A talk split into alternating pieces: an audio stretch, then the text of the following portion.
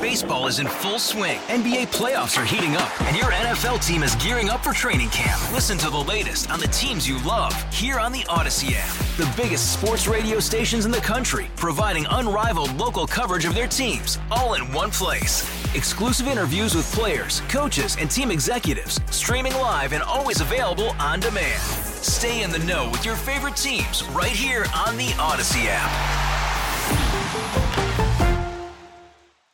Worried about letting someone else pick out the perfect avocado for your perfect impress them on the third date guacamole? Well, good thing Instacart shoppers are as picky as you are. They find ripe avocados like it's their guac on the line. They are milk expiration date detectives. They bag eggs like the 12 precious pieces of cargo they are. So let Instacart shoppers overthink your groceries so that you can overthink what you'll wear on that third date.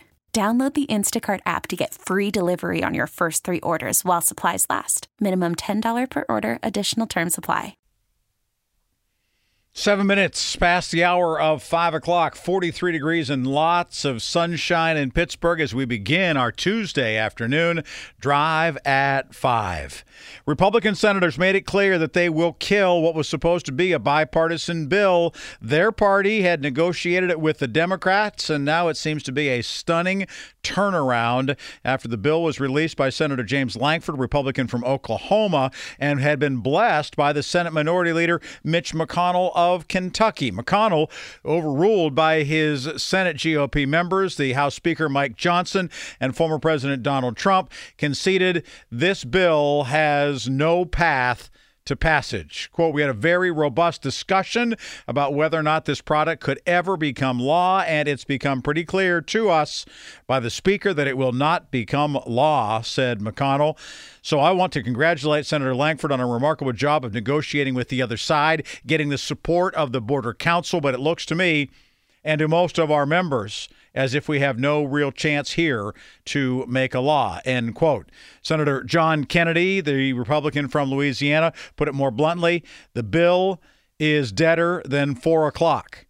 Within minutes of the bill's release on Sunday, Republican senators began coming out against it. By Tuesday, opposition reached fever pitch, including from within McConnell's leadership team, becoming clear that they would not reach the necessary 60 votes to break a filibuster.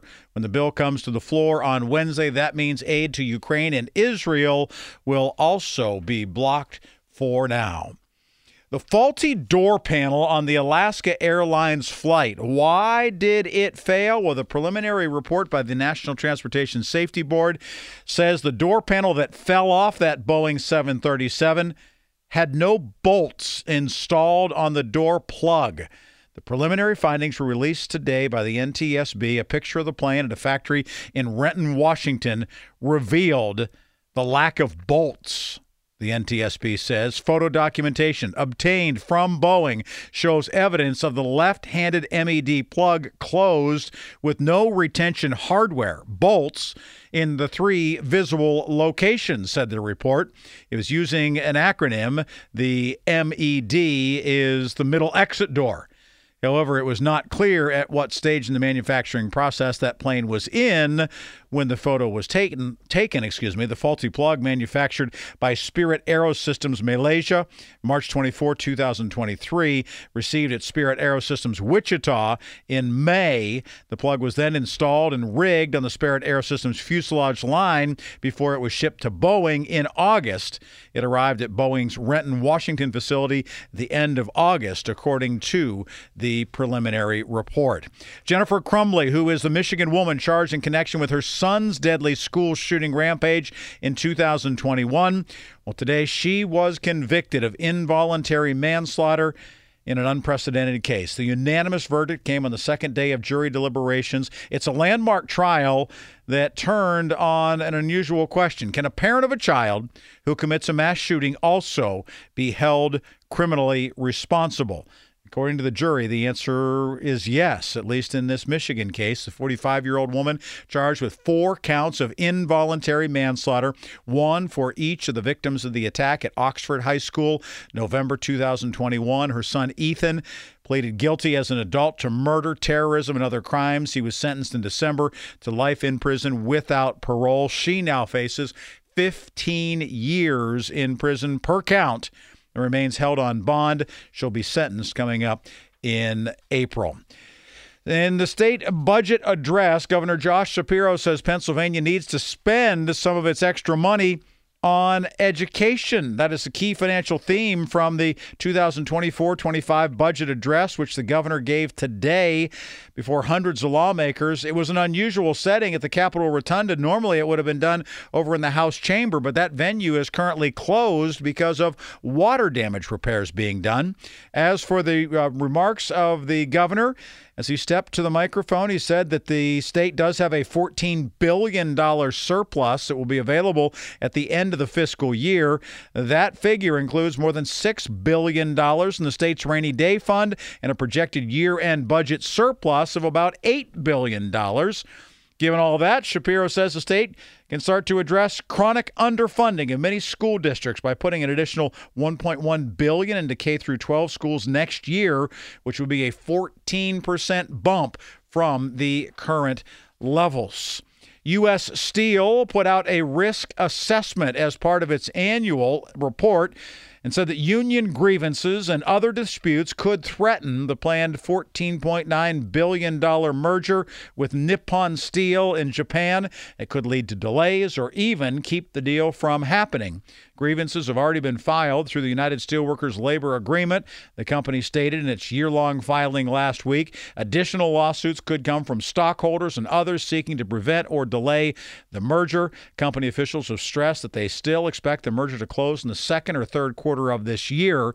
The company is required to outline every potential risk to the merger in that filing, as it is standard in all mergers. To Philadelphia from the Associated Press today comes word that the campaign team behind Philadelphia's embattled sheriff acknowledged that a series of positive news stories posted on their site had been generated by ChatGPT AI.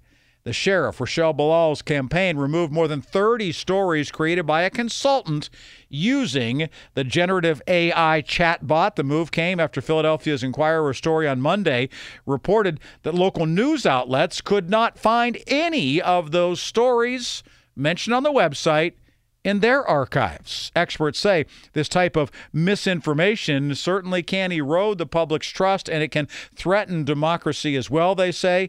As for the sheriff's campaign, she said the stories were based on real events. Our campaign provided outside consultant talking points, which were then provided to the AI service. It's now clear the artificial intelligence service generated fake news articles to support the initiatives that were part of the AI prompt. And finally, we close with Will there be a possibility of a new category of storm? Scientists are saying perhaps they need to rethink the classifications of hurricanes because they say that according to their new study, a category six might be necessary to better convey the damaging wind speeds. This research, which was just published in the Proceedings of the National Academy of Sciences, said that they're looking at the wind scale for hurricanes, which normally has ranked them from one to five based on a storm's maximum sustained wind speed. They don't think that it will be sufficient to safely communicate the dangers of more intense storms. They say at the low end, you're looking at a category one, which is between 74 and 95 miles per hour. At the other end, a category five is for storms with wind speeds of 158 miles an hour or greater. And they think that as we move forward, they may need something for winds that are even higher than that. That wraps up today's Drive at 5. Those are the stories driving headlines. It's 5:15 on this the 7th day of February. Hey, Rob Bradford here. I have set out on a mission with my good friends at FanDuel to prove what I have known for some time baseball isn't boring.